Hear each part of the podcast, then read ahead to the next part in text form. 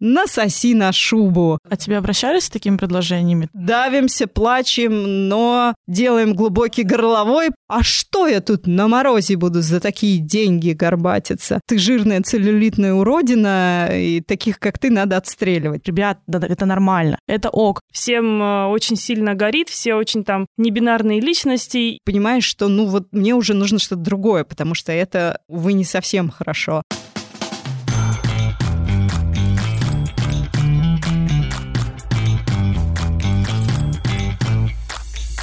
Привет, Настя. Привет, Аня. Мне сейчас написали какой-то очень странный комментарий в директ, поэтому мне надо отойти от него. Сейчас я настроюсь. Что-то про неуспешный бизнес. И меня, походу. Блин. Не принимай на свой счет. Люди, это просто фанаты, которые тебя завидуют. Я на три раза сейчас просто перечитала. Мне кажется, может, я смысл не уловила, или это, это не обо мне, но ладно. Не к тебе, да. Мне, кстати, многие пишут, вот уж правда не сладкий бизнес, когда они начинают и говорят такие, такое классное название. Я говорю, да, ребята, на личной истории основано это название было было.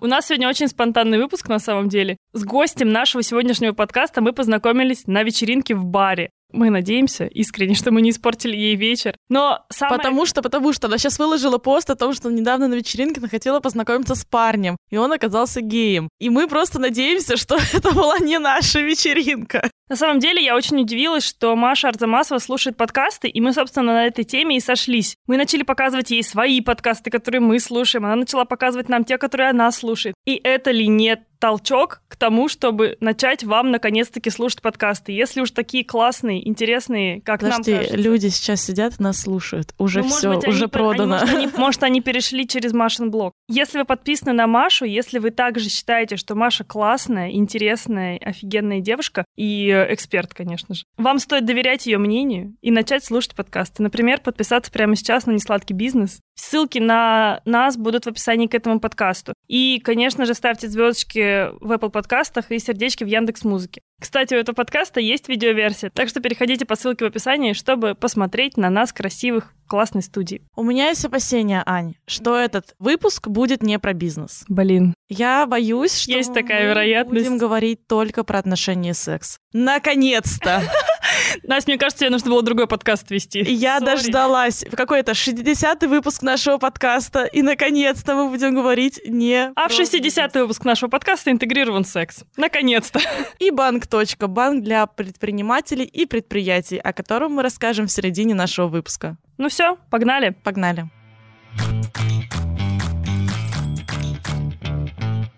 Всем привет. Это подкаст «Несладкий бизнес». Меня зовут Аня. А меня зовут Настя. Гость нашего сегодняшнего подкаста. У нас сегодня, кстати, очень необычный выпуск, потому что в этот выпуск нативно интегрирован секс. Наконец-то мы этого дождались. Уже наконец-то к 60-му выпуску мы наконец-то до него дошли, до самой э, хайповой темы. Итак, в гостях у нас сегодня Мария Арзамасова, журналист и автор блога «Маша, давай». Да, надо сказать, что можно к экрану выпуска ставить свои вибраторы, и они зарядятся просто энергией. Энергетикой, да. А парней можно ставить?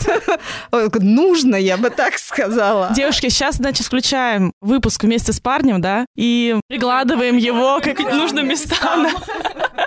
И все мы будем заряженными. На самом деле сегодня хочется взять две таких большие темы. Это блог и блогинг, вообще как профессия, как твоя работа. Ну и, конечно, отношения секс. И хочется узнать твое мнение относительно многих современных течений, не знаю, в общем. Поговорить немного о новой этике, в общем, о таких э, немного неоднозначных, возможно, темах. Но начнем мы с блога. Так, у нас все-таки подкаст про бизнес. Нам нужно оправдать ожидания наших слушателей хотя бы в начале. И как Юрий Дудь спросить, сколько ты, Сколько ты зарабатываешь, да? зарабатываешь? Ну, это слишком просто. Вчера слушала твои подкасты и различные интервью, и вы в подкасте «Чай с психологом» обсуждали, что твой курс про анальный секс всех порвет. Ну и как? Я надеюсь, он не в прямом смысле это сделал, Я очень долго смеялась с этой шутки. потому что я сделала все максимально, чтобы в реале ничего ни у кого не рвалось. Нет, это был очень хороший запуск, хотя бы потому что, опять, с желанием, когда очень много людей занимается анальным сексом. Знаний про то, как это делать правильно, бережно по отношению к партнеру и без каких-либо последствий, мало. А если есть, э, то они во флере порноиндустрии, у нас же все думают, что если они посмотрели порно, то теперь они короли анала. И мне, как всегда, хотелось сделать какой-то очень адекватный продукт, где нормальным, понятным языком объяснить, как это все работает. Я же журналист. Вот если мне нужно какую-то тему, я умею... Докопаться искать... до истины. Да. Здесь я копала глубоко.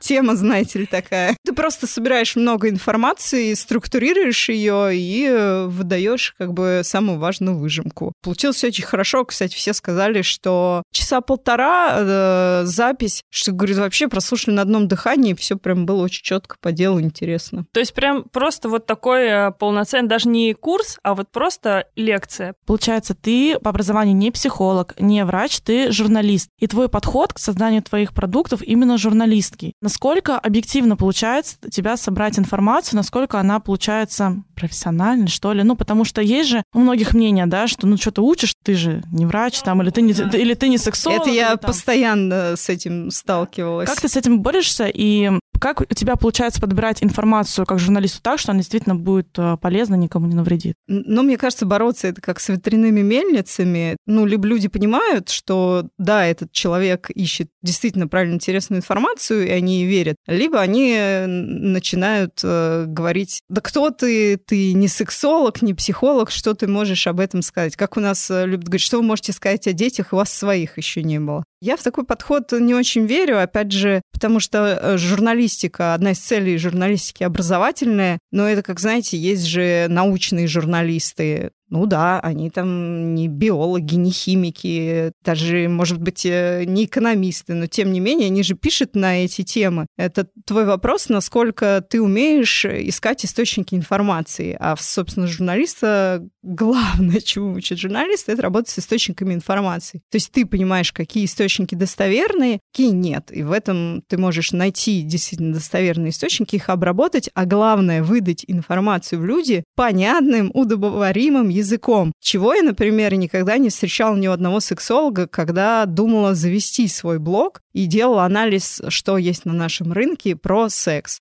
Я не могу, честно, даже до сих пор не могу читать ни одного сексолога, потому что это очень кондово, скучно. Ну, как я говорю, ты либо писатель, либо ты врач. Потому что как только ты из врача переквалифицируешься в блогера, ты становишься блогером, а уже не врачом это занятие отнимает очень много времени. Можно развить писательский навык, если ты постоянно пишешь. Ну, как бы я в журналистике больше 20 лет. Наверное, этот навык у меня развился. Я просто работаю с источниками информации. Точно так же и я. Есть какие-то журналисты, которым я верю. Я понимаю, что если в истории там с тем же коронавирусом и прививками я буду разбираться сама, я потрачу очень много времени, перелопатив много разных источников. А есть научные журналисты, которым я верю, я знаю, что они эти источники перелопатят покупателей. Значит, ту информацию, которую они выдают, она достоверная. Я им верю в этом плане. Ну, это лишь вопрос того, веришь или нет, и умение фильтровать информацию, пропускать через себя. Опять же, не все прям, что сказал человек, ты такой, о, да, великий гуру. Ну, надо как-то анализировать. Вот это мне интересно, это я возьму. Ну, а это не мое. А ты следишь сейчас за другими секс-блогерами? Как бы я многих знаю коллег, мы периодически встречаемся, что-то там обсуждаем. Ну, слушай, конечно, я э, наблюдаю за их деятельностью. Но ты была первая, кто начал вести блог. По крайней мере, ты это говорила в каком-то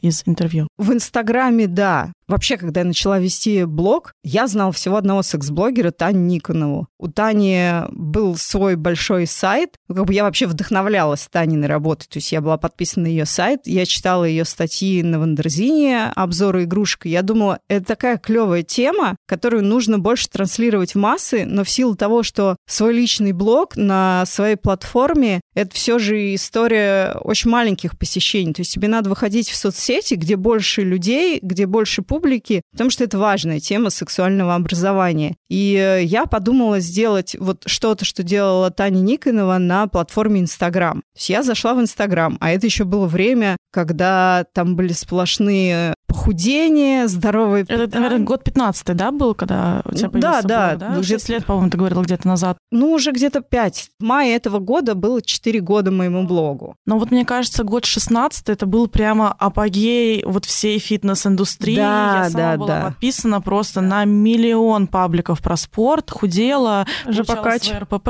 и вот это все, ну, все, мы любим. Да, я делала анализ рынка, что есть на рынке. Я смотрела, что вообще в Инстаграме, есть ли что-то про секс. Я нашла только сексологов. То есть, ну вот были такие врачи, которые либо очень скучно, занудно, как я говорю, поправляя чечки, что-то там, либидо, бла-бла-бла, вот это писали. Это тяжело применять к себе. Были, как я это называю, подход начала двухтысячных «насоси на шубу». Рубрика нашего подкаста.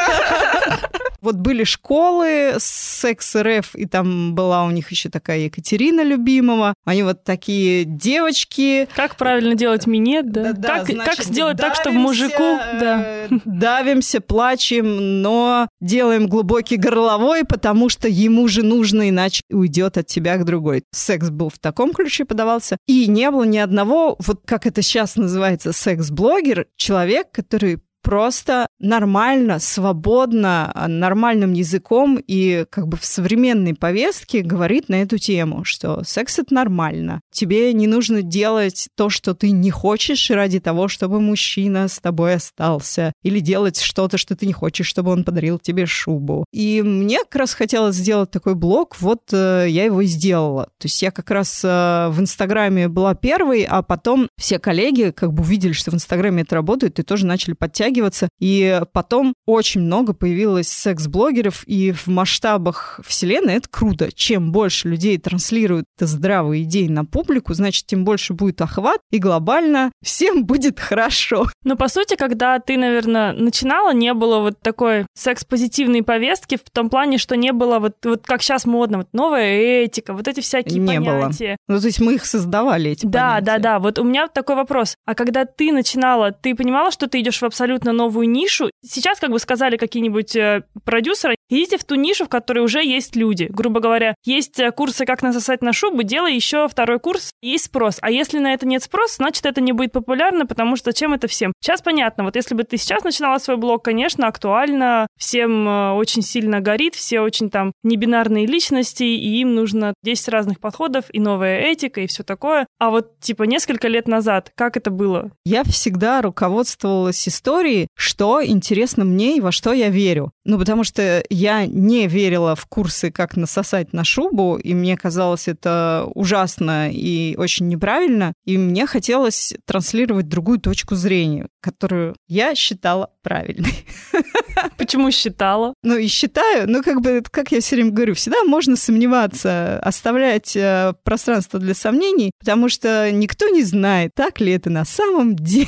То есть у тебя есть такой синдром самозванца тоже, да, в этой плане? Э, Ну, мне кажется, в целом вот человек, который в себе и сомневается, то есть если ты не с нарциссическими расстройствами, то, наверное, всем присущи такие истории сомнения в себе, и ты, конечно, думаешь, как я всегда задаюсь себе вопросом, вот знаешь, есть люди, которые транслируют вот эти курсы, как насосать на шубу. Они же реально верят в это. То есть они в этот момент убеждены, что они транслируют абсолютную правильность своих суждений. Так я точно так же верю в то, что я транслирую. А может быть, для кого-то я транслирую то, что они считают, о, господи, ну это же насосать на шубу. Поэтому, ну тут нельзя быть всегда до конца уверенным. Да, это как с- история, про которую ты рассказывала, которая у тебя случилась в Африке, когда на тебя было очень много хейта. Вот тоже вчера слушала этот подкаст. История в чем заключается? Маша была в африканской стране, в племени, выложила видео с африканским ребенком, который есть шоколад. Первый раз в жизни. Аудитория очень много там, негативно отреагировала. Я, кстати, так толком и не поняла, что они там негативно отреагировали. Ну, они типа важно. сказали, что вот, э, почему вы как в зоопарк? В зоопарке, да, да, да. Кормите э, детей, и вот вроде как высмеиваете там или что-то еще. В общем, какой-то негатив. Как всегда, пошел. белая женщина приехала в черное племя, и на фоне происходящих вокруг историй с БЛМ все это выглядело неоднозначно. Я думаю, что там еще была история про то, почему ты не отдала все свои деньги этому племени, времени, чтобы Там много были писали. с- Мне писали, что ну, вообще белый человек имеет право ездить в Африку только с гуманитарной миссией, иначе как по-другому нельзя. В чем мысль? Мне твоя понравилась, она до меня тоже недавно начала доходить, что вот для тех людей, которые травлю устраивают и которые вот так негативно и ярко выражают свою позицию, это настолько тоже своя правда. То есть они правда в это очень сильно верят, и точно так же, как мы не понимаем, как можно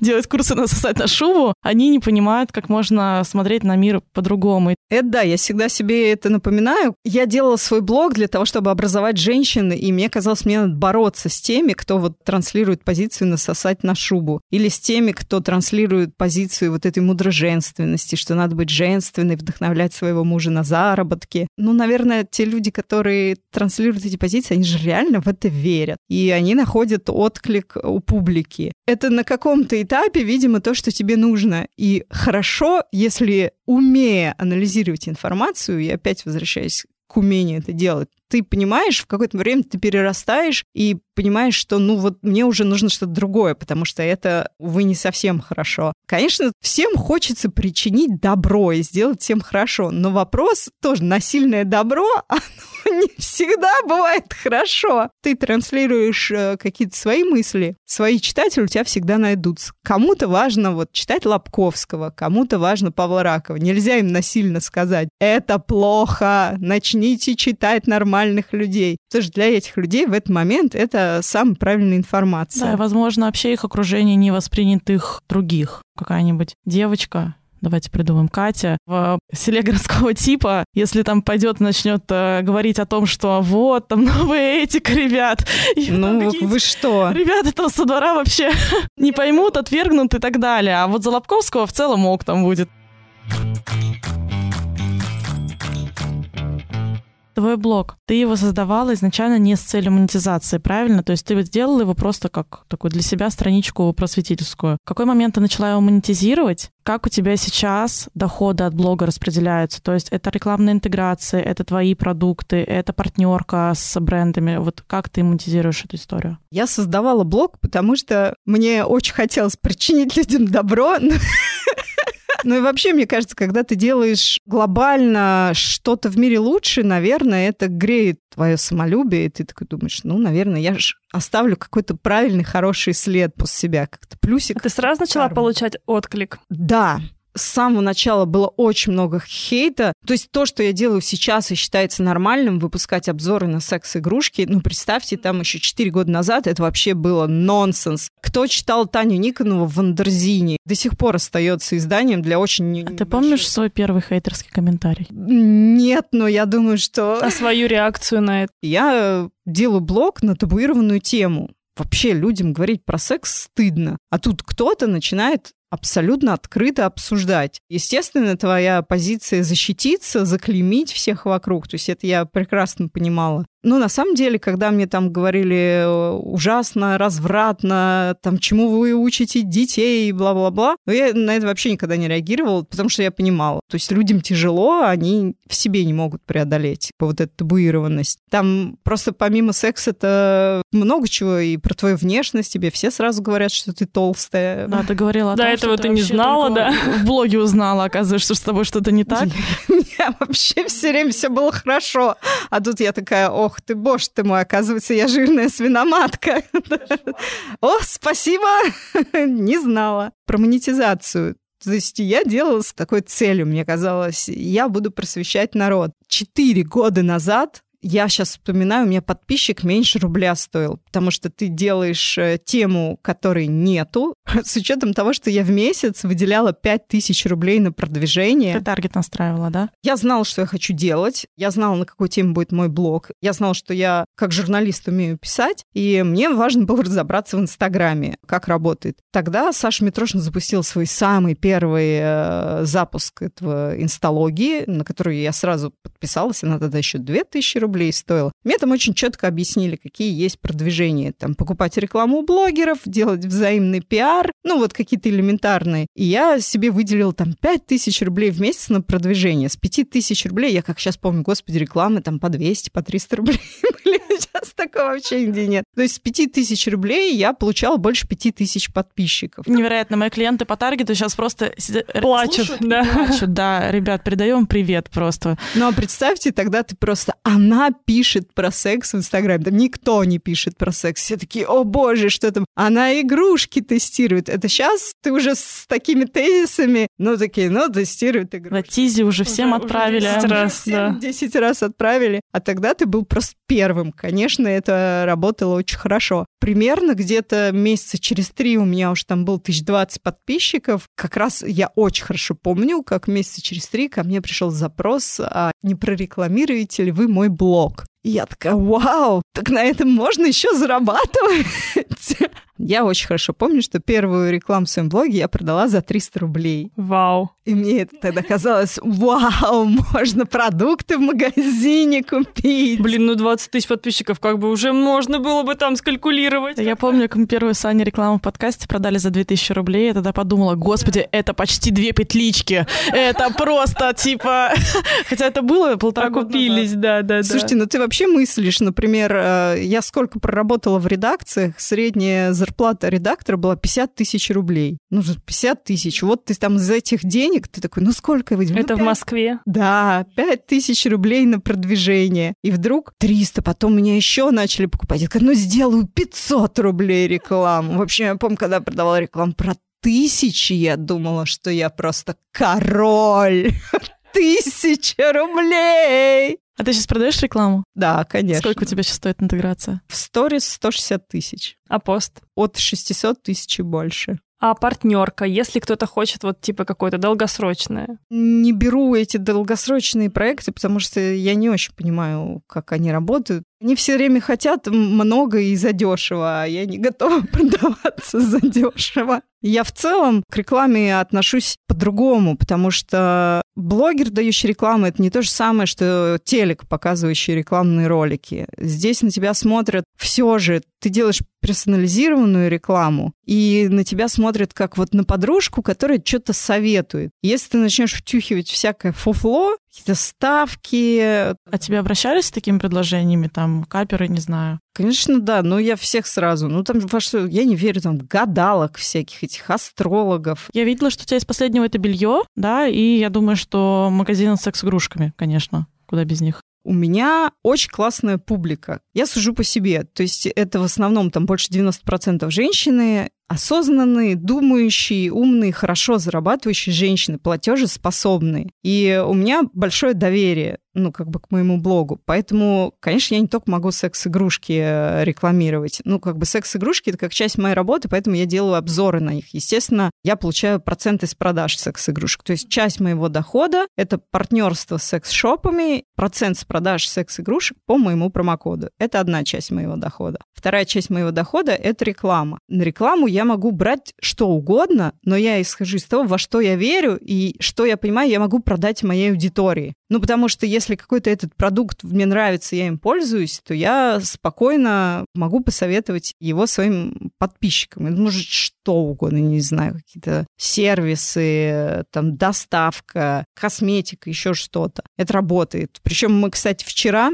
смотрели, как работает. Я часто пишу фирмам, которыми я пользуюсь, они мне нравятся, сама хотите, я вас прорекламирую, потому что я знаю, что эта реклама для них сработает. Я вот нашла так шампунь, русская фирма производит. Шампунь Ликаты, я вот ими сама пользовалась полгода. Мне нравится, стоит дешево, там, 400 рублей. Я им написала, хотите, я вас прорекламирую. Они мне купили рекламу и продавали через Wildberries. Мне, на самом деле, зачастую не хватает, очень мало кто дает э, обратную связь. Ну, типа, там, круто, реклама сработала. Но у меня подружка, она сама продает через Wildberries, и у нее есть вход в какой-то кабинет, где можно смотреть э, статистику. Вот, и она мне прямо вчера прислала ссылку, как сработала моя реклама у Ликата. Одного шампуня, вот, который там был, они продали 1555 штук. Это где-то там на 700 тысяч. Но это только один шампунь. Я думаю, что брали еще из линейки какие-то другие продукты. То есть я думаю, что с одной рекламной интеграцией на миллион продаж они сделали. Я считаю, что за 160 тысяч, за которые ты продал рекламу, это очень Супер окупились. Версия, все супер окупилось. Поэтому я верю в то, что я делаю рекламу хорошо, она работает, и ко мне люди снова возвращаются, как бы заново покупают рекламу. Это вторая часть моего дохода. И третья часть моего дохода – это мои инфопродукты. То, что вот я делаю вебинары, делаю запуски, и э, как бы фоново они в течение месяца тоже продаются. Ну, понятно, что в запуск ты делаешь как бы самые большие продажи. Как ты часто сейчас делаешь, э, выпускаешь продукты? Это моя самая сложная история в силу того, что я великий прокрастинатор и постоянно сомневающийся в себе человек. Это, знаете, как э, если тебя в школе били за плохие оценки, ты же не можешь сделать, ну, как-то средненько. Вот если ты должен делать, то это должно быть, ну, идеально. А идеально не может никто, ну, потому что нет идеальных людей. Поэтому вместо того, чтобы делать, ты прокрастинируешь. Поэтому мои запуски редки раз в полгода, причем я каждый раз я прохожу, короче, для меня это очень сложная история. То есть вообще заставить себя сесть, работать, писать этот вебинар для меня очень тяжело. Ну, а что тебя мотивирует? Причем, кстати, интересно, меня никогда не мотивировали деньги. Ну, то есть история, вот ты заработаешь пару миллионов, классно. Ты такой, вообще, я лучше ничего не буду делать потому что мне не дается правда очень тяжело. Я начинаю искать себе какие-то мотивации, и для меня они обычно такие, что это очень важная информация для многих ты поможешь людям, ну, как бы сделать их жизнь более качественной. Вот они узнают эту информацию, и потом, как мне пишут многие, то есть э, благодаря вам вообще моя сексуальная жизнь изменилась. Я впервые начала испытывать оргазмы. Я раньше думала, что со мной что-то не так, а на самом деле вот все это очень просто. Тогда меня это начинает мотивировать. Я такая, ну вот я же кому-то хорошо сделаю, значит, это нужно. Вот это меня мотивирует садиться.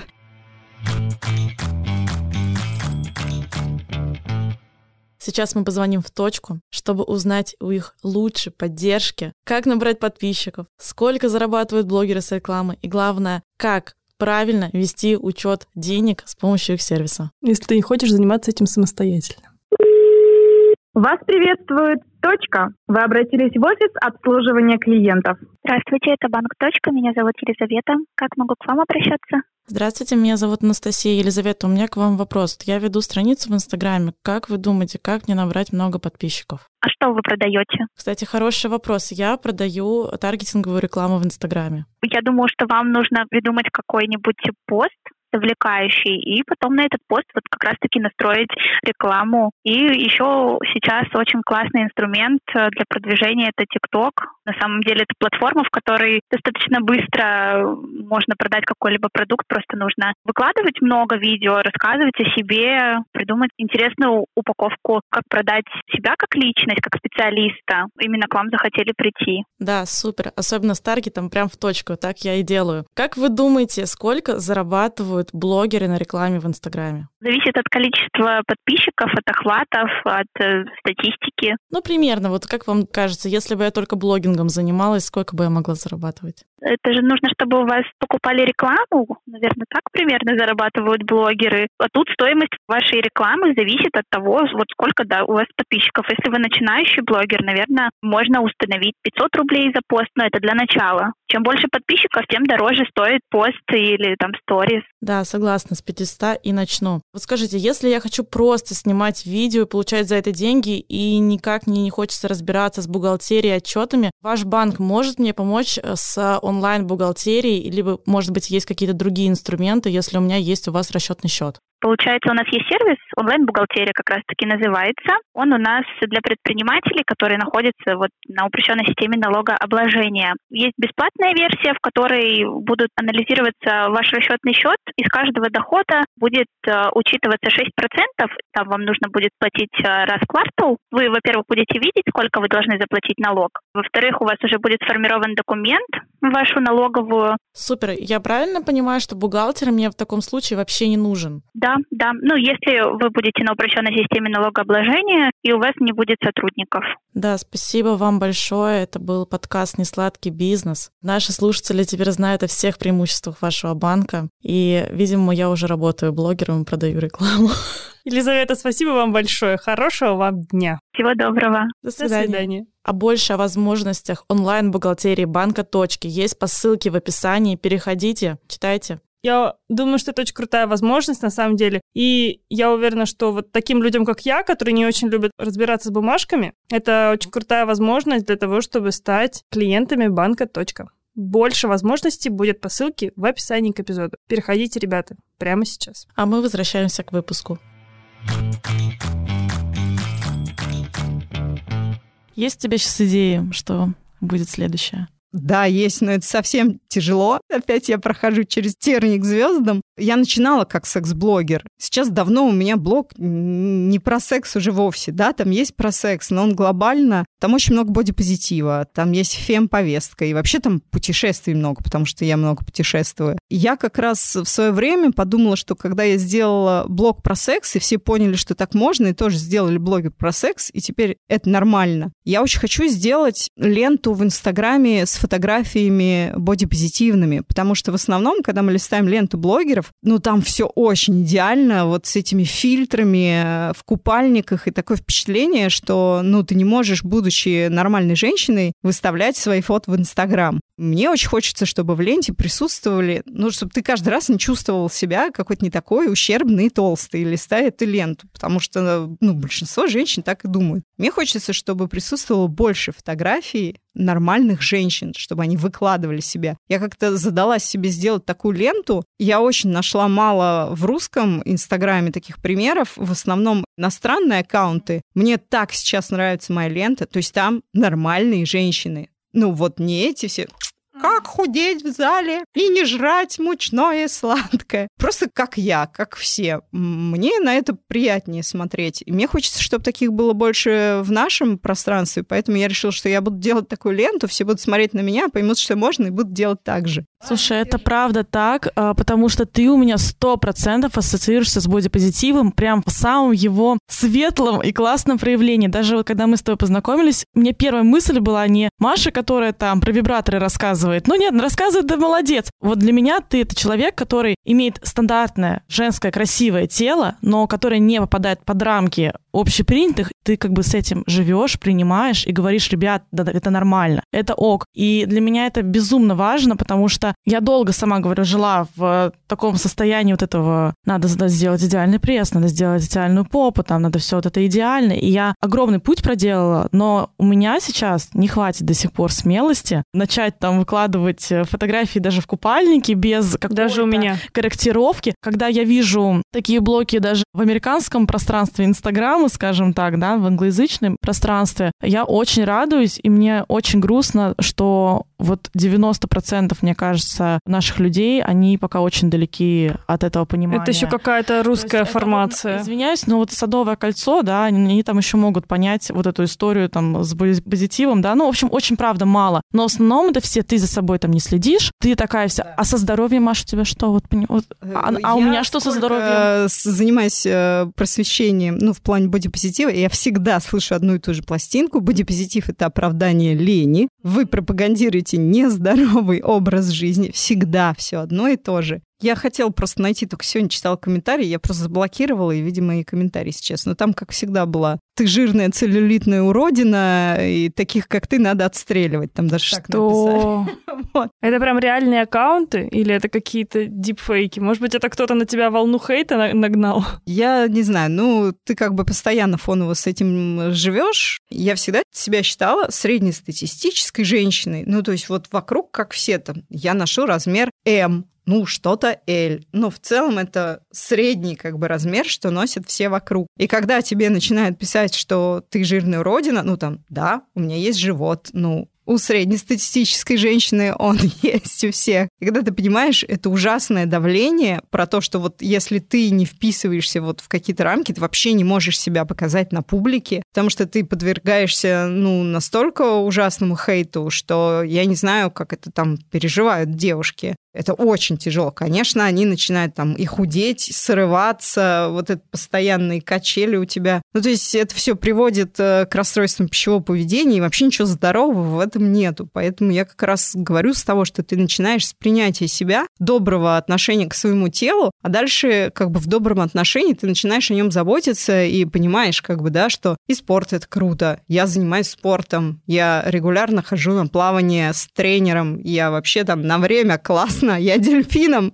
баттерфляем могу плавать. Кто мне говорит, что я ленивая? Пойдем на 100-метровку батом. Алло, вы о чем? Я просто смеюсь. Это нездоровое. Я думаю, они по фотографиям моим, что ли, мое состояние здоровья определяют.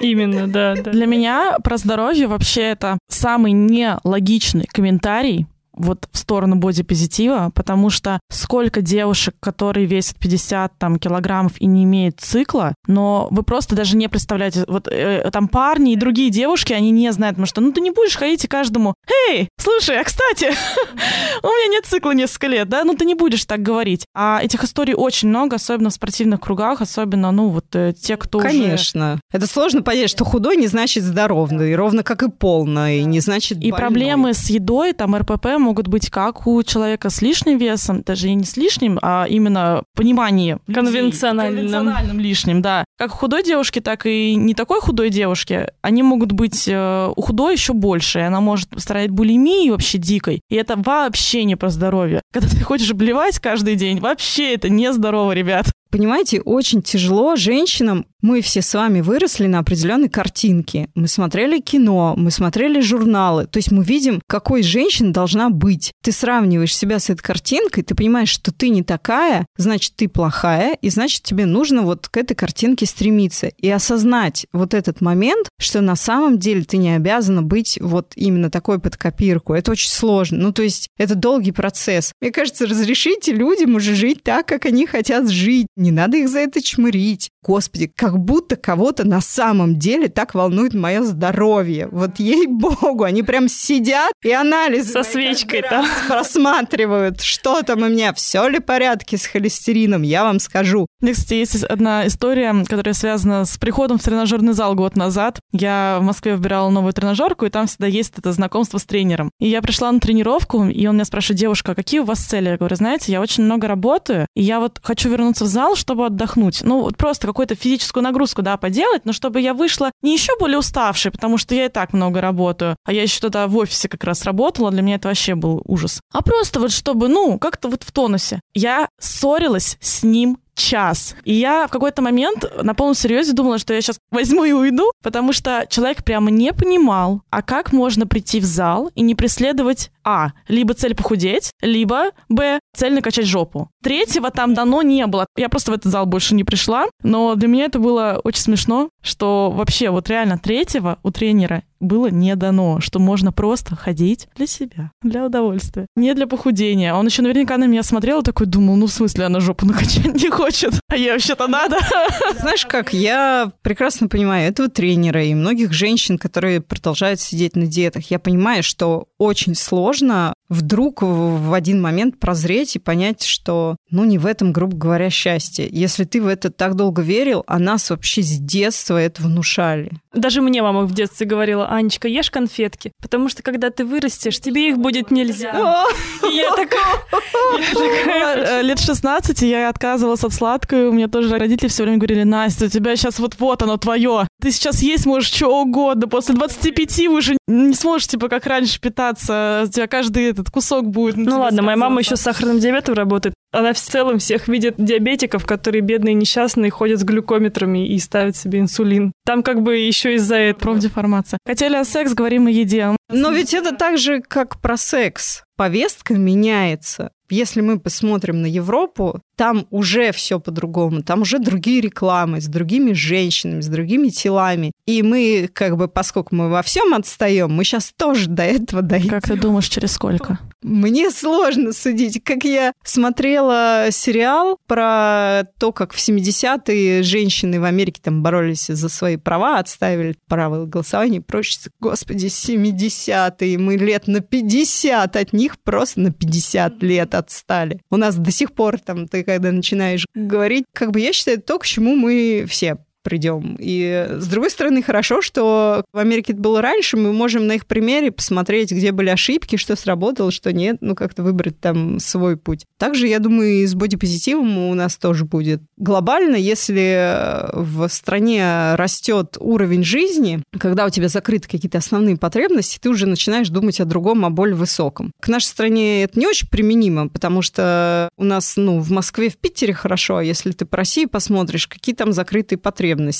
Куда человек вообще думать о бодипозитиве, если ему нечем, не знаю, за квартиру заплатить? Понятно, что это не то, о чем ему сейчас нужно думать. Глобально вообще хорошо развивать у нации, у граждан психологическое здоровье, потому что так будут расти взрослые, здоровые, хорошие налогоплательщики. Ведь что важно всем, чтобы мы платили налоги. Это правда. Плати налоги. Я, кстати, начала же историю, забыла закончить. Ты спросил, какой проект я готовлю. Да, да, точно. И вот да, на фоне всего этого бодипозитива, то есть поскольку меня спрашивают, самый частый вопрос, вот, Маша, я на вас смотрю, у меня тело такое же, как у вас, но я не могу вот так, как вы, там, танцевать в нижнем белье, так принимать себя, вот эти фотографии. Как вам это удается? В свое время мой самый первый вебинар был про то, как принять свое тело, но он уже устарел. Во-первых, он был первый, я, конечно, дико э, нервничала, переживала его дело, его давно надо переделать. И я думала, опять же, ты за полтора часа людям не расскажешь, как э, полюбить и принимать себя. Мне хотелось это сделать в формате, ну вот как это сейчас делается, марафоны, какая-то недельная история, чтобы на 7 дней разбить отдельные темы, то есть это и детство, отношения с родителями, это как бы информационное поле вокруг нас, как воспринимать это все. Ну, то есть какие-то важные истории рассказать, как принимать свои, как я говорю, не идеальности, как смириться с ними. Такая как бы история вот глобально принятия себя, заботы о себе и любви к себе. Это то, что я очень хочу сделать, но мне так тяжело начать делать, потому что прокрастинация мой лучший друг.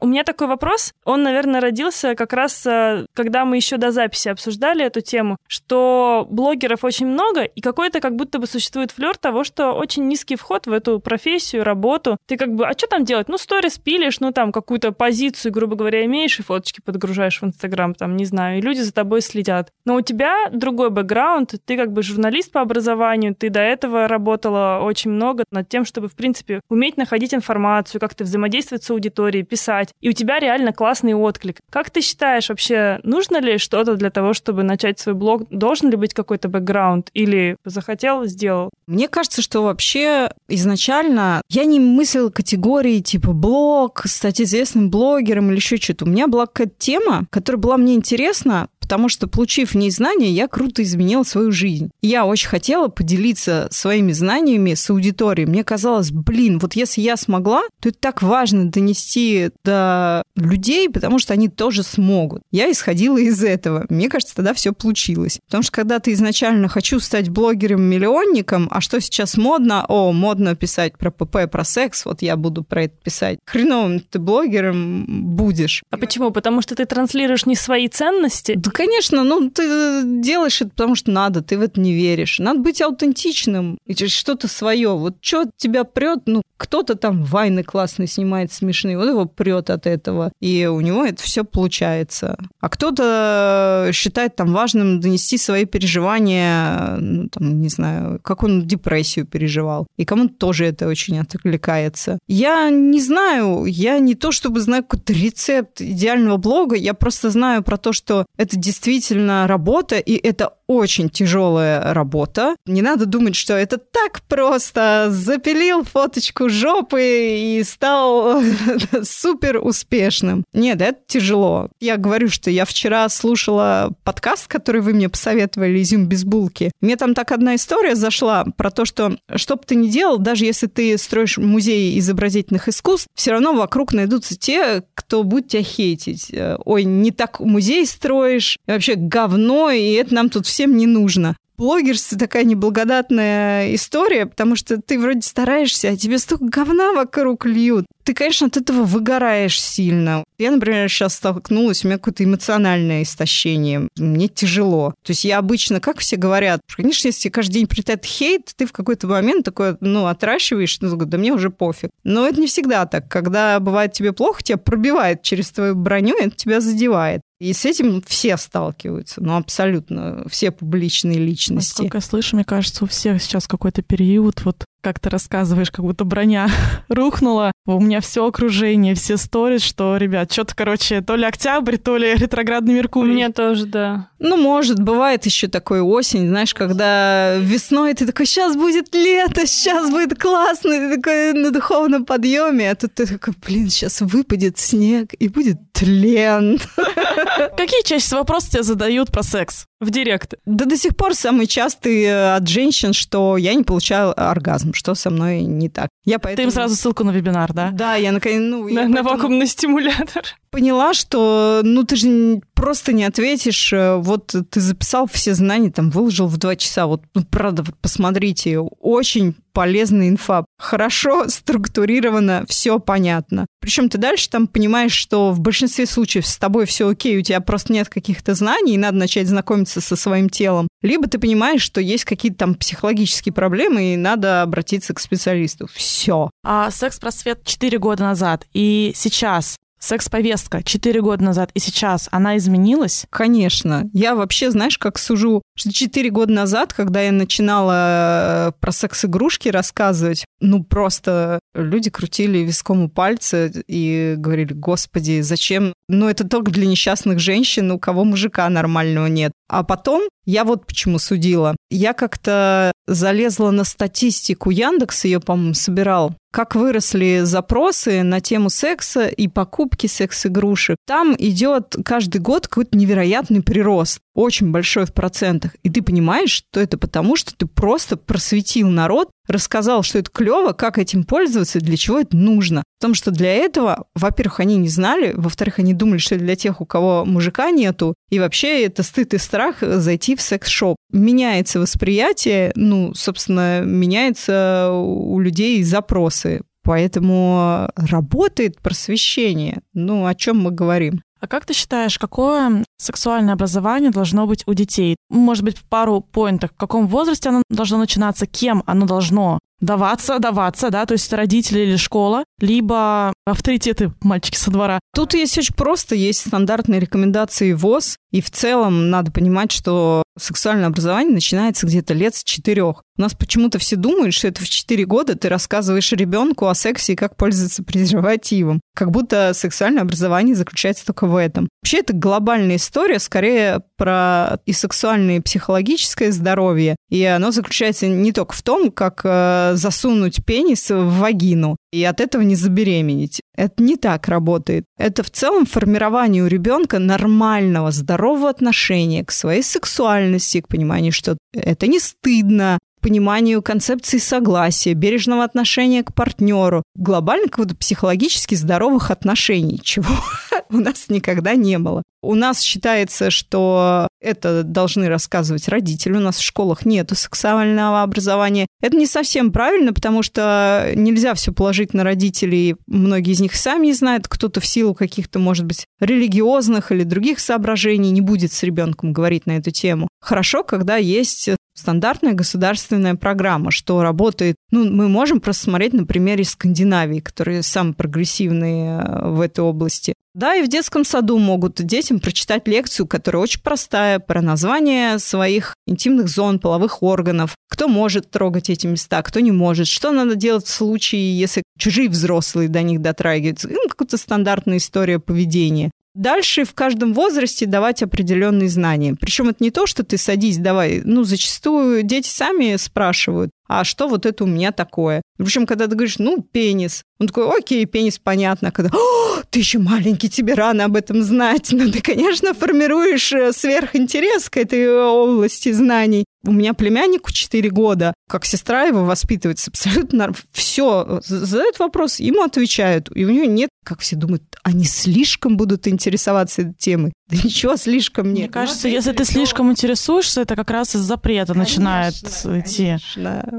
Все он для себя понял. Причем сейчас так просто. Сейчас столько книжек со всеми картинками, где ты сел, показал, сам мог э, на картинках объяснил ребенку. Плюс это же формирует очень важные доверительные отношения что ребенок понимает, что он всегда может задать тебе вопрос, получить на него ответ, ну, что ты адекватный, нормальный родитель, к тебе можно прийти с любой проблемой, а не то, как это бывает обычно у нас, потому что я, например, маме вообще никогда ни о каких своих проблемах не рассказывала. Потому что то, что начинала делать мама в ответ, ну, как мне становилось еще хуже. Ты такой, я лучше больше не буду сюда приходить. О чем мы тогда говорим? Я с тобой согласна. Единственное, что я не очень понимаю, как это должно выглядеть в школах, потому что я часто слышу это мнение, но честно, я не представляю ситуации, что в моей школе нас посадили классом. А ты не смотрела Sex Education, кстати? Ну, Аня, давай еще раз. Мы с тобой учились в городе с населением полмиллиона человек. Я была в восьмом классе, и у нас на биологии была тема размножения людей,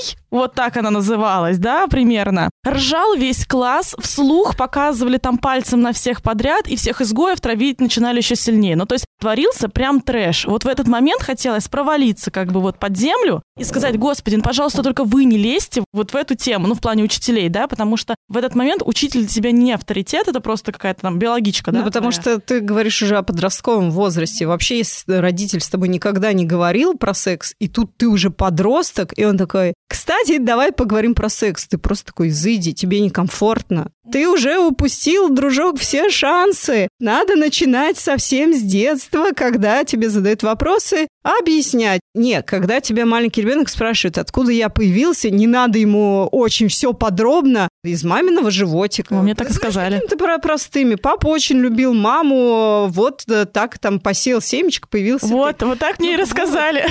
в разном возрасте ты начинаешь добавлять уже более понятную в тот момент информацию. Но это- это не то, что ты в 4 года сейчас вот все технично Показал. Это- Нет! Но главное согласие, да, там и так далее. конечно, ты вырастаешь как раз к подростковому возрасту с нормальным, адекватным восприятием, а не как мы все, блин, просто ржали. Ты смехом защитная реакция. Реакция, абсолютно. Тебе стыдно, некомфортно, вот эти все сиськи, письки, конечно, проще поржать. Еще всех вокруг оборжать. На самом деле, мне всегда так и хотелось научить людей говорить на тему секса адекватным, нормальным, взрослым языком. Без вот этих смехуёчков, без пошлятины, то, что очень часто бывает. Просто, ну вот как мы с вами сидим, обсуждаем, ну можно же так поговорить? Конечно, можно. Слушай, у меня к тебе есть такой вопрос. Мне кажется, ты никогда на него не отвечала, но он у меня вчера всплыл в голове, когда я готовилась. Что ты думаешь по поводу секс-работы в целом? Просто твоя позиция, не знаю, проституция, ее нужно ли декриминализировать? Кого нужно наказывать? Не нужно ли наказывать? Вообще твое отношение к этой сфере? Ты понимаешь, это очень сложная тема, потому что я не считаю, когда начинают заступаться, что а некоторым женщинам это нравится. Я правда не считаю, что, как правило, я действительно уверена, что это женщины с очень большими психологическими травмами, которые идут что в порноиндустрию, что в проституцию работать. Даже когда ты слушаешь э, истории порноактрис, и которые говорят, это так классно, мне нравится, а потом э, начинают какие-то вопросы про детство, и там полный трэш. Ты понимаешь, она просто этого еще не осознает. Я не верю в то, что это нормальная профессия, но точно так же я не верю в то, что можно запретить, например, она всегда была и всегда будет подпольно, там, как бы еще. Декриминализовать – это тоже какая-то другая история. Это как будто ты разрешаешь секс-рабство. То есть как? Я не верю в то, что это экологичное и здоровое взаимодействие с женщиной, когда ты ей даешь деньги за секс. Ну, правда, по мне это дно. То есть ты пользуешься чужим телом и считаешь, что ты вправе еще заплатить и делать с ним что хочешь. Мне так не нравится. Да, какие-то бывают очень редкие исключения, какие-то секс-работники, которые помогают там другим людям, инвалидам или еще что-то. Но это настолько редкие исключения из общего истории. Какой-то портал выпускал интервью с мужчинами, которые ходят к проституткам. Ну, там просто ужас.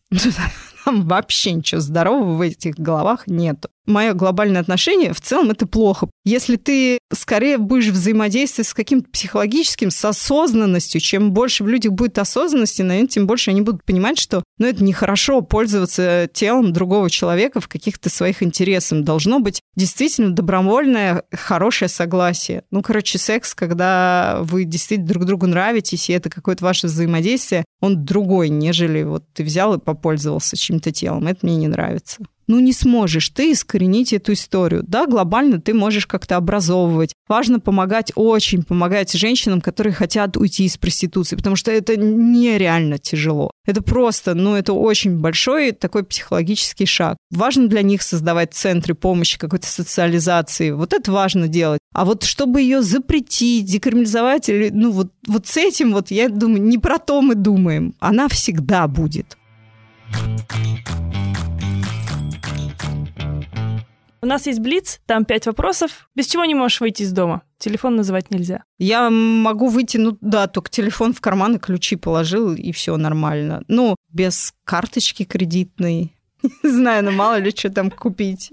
Понадобится. Как ты потратила свой первый миллион? Ну, путешествие. Ну, я не помню конкретно, когда я вообще все время зарабатывала, и это то, что мне доставляет больше всего радости, э, ездить по миру ну, как бы я так узнаю мир людей, расширяю свой кругозор. Мне очень нравятся какие-то новые знакомства, новые истории про то, как живут люди в разных странах. Большая часть составляющая моего блога — это путешествия. Их там, правда, много. я стараюсь ездить всегда в какие-то, ну, такие я их называю, жопы мира, но в целом это не туристические места, куда не все ездят. Мне еще как журналисту интересно искать сюжеты, которые эксклюзивные. Поэтому вот я ездила в Южный Судан и на Чукотку. Достаточно эксклюзив, эксклюзивный. Да, и в Йемен. Интересные истории. Чем бы ты занималась, если бы не тем, что сейчас, если бы вот не блог? Я иногда думаю про череду неких событий, которые меня к этому привела. Я в журналистике, правда, очень много лет была. И если бы не вот стечение обстоятельств, мне иногда кажется, может, карма у меня хорошая, потому что то, на что я сама не решалась, меня часто к этому как-то вселенная подталкивала. Вот я думала, что да, надо там строить э, карьеру в журналистике. Я вот работала в глянцевом журнале, я росла там по карьерной лестнице, я уже доросла до заместителя главного редактора. А тут случается финансовый кризис, и меня сокращают. И вот ты оказываешься как бы на рынке труда, и ты еще думаешь, господи, опять что ли начинать заново, потому что ты уже дорос до заместителя главного редактора, и такой должности нигде нет, а тебе предлагают возвращаться на редактора с 50 тысячами рублей, о которых мы говорили в начале. И я тогда подумала, что Наверное, я буду искать себя. То есть я писала на фрилансе тексты и пошла торговать вареньем на ярмарку. Это была очень интересная история в моей жизни.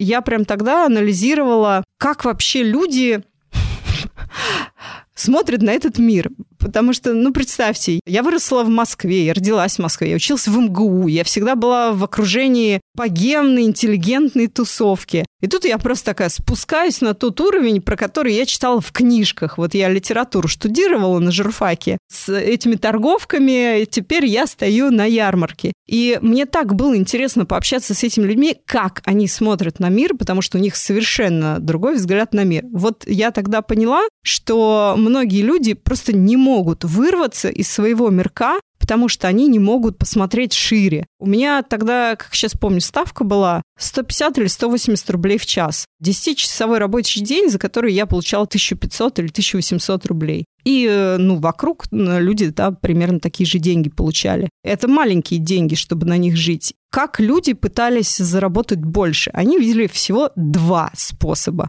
Первый – это наебать клиента, ну, то есть увеличить ценник продукта, чтобы клиент заплатил больше, они положили разницу себе в карман. Второй – наебать работодателя. Это из выручку что-то там себе еще в карман положить, типа не заметят. И все, другого выхода они не видели. Я там такие вообще наблюдала, я помню, как на рождественской ярмарке у меня соседки были Людок или Нок. Такие, значит, провинциальные такие бой женщины. А на ярмарках ты без кассового аппарата торгуешь. Они продавали конфеты, вот Красный Октябрь, вот это вот все подарки.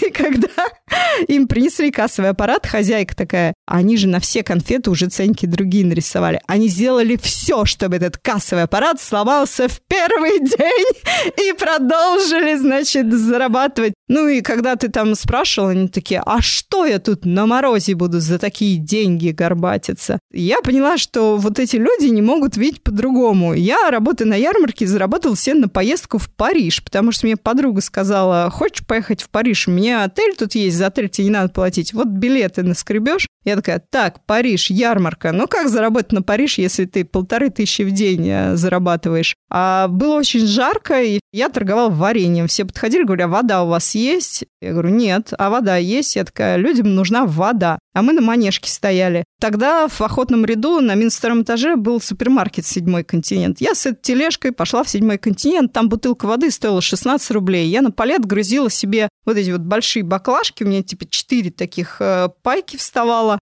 тащила эту телегу к себе в домик и продавала эту воду уже по 50 рублей. И она пользовалась очень большой популярностью. В день плюс к своей зарплате я имела от 5 до 10 тысяч рублей. Так я заработала себе на Париж. И я вообще поняла, что я никогда не пропаду в этой жизни. Что? Чем бы ты ни занималась. Чем бы я ни занималась, да, я где-то, ну, соображу, что нужно сделать. Поэтому, наверное, я всем тоже пожелаю уметь э, смотреть э, широко, а вот не так, как тебе закрывают шоры. У нас э, тогда еще два вопроса как раз будет в тему. Какие три качества ты ценишь или любишь больше всего в себе? Мне кажется, это эмпатия, а это умение смотреть широко. Мне кажется, в целом позитив. Я стараюсь на многие вещи посмотреть в позитивном ключе. Предпринимателем становятся или рождаются? Я думаю, что становятся. Ты можешь развить э, любой навык у себя. Кстати, вот классный очень мультик э, пиксаровский «Душа» смотрели? Он же про то же, что не то, что у тебя с рождения какие-то твои предрасположенности, таланты, да, ты их можешь просто развивать по жизни. Наверное, кому-то легче писать, но там у него есть какие-то предрасположенности к этому. Но в целом я для себя очень хорошо поняла, чем больше ты пишешь, тем больше ты набиваешь руку и лучше пишешь. Каким бы делом ты ни занимался дольше, ты просто лучше его делаешь. Дай тогда один совет начинающим предпринимателям. Вот, мне кажется, всегда искать не какие-то нестандартные решения, не то, как принято сейчас, а посмотреть под другим углом. Я вообще, на самом деле, завидую этим людям. Вот как представьте, Стив Джобс, он, конечно, был ужасным нарциссом, но как он однажды вот увидел, что вот может быть iPhone. Вот никто не думал про iPhone, ну другие же были телефоны, а он придумал такую штуку. Он видел что-то в этом по-другому. И в основном, вот ты когда смотришь, люди какие-то видят совершенно другие возможности. Они верят, что они это сделают, они это делают. Вот мне кажется, это круто. Спасибо тебе, Маш, было очень интересно. Спасибо вам. Болтали бы с тобой еще несколько часов. Это точно. Ну что, ребята, надеюсь, что вам понравился этот эпизод нашего подкаста. Нам уж точно понравился. Ставьте нам сердечки в Яндекс Музыке, звездочки в Apple подкастах, подписывайтесь, оставляйте комментарии в том приложении, в котором вы нас слушаете. Все, до следующего выпуска. Встретимся с вами через неделю. Всем пока.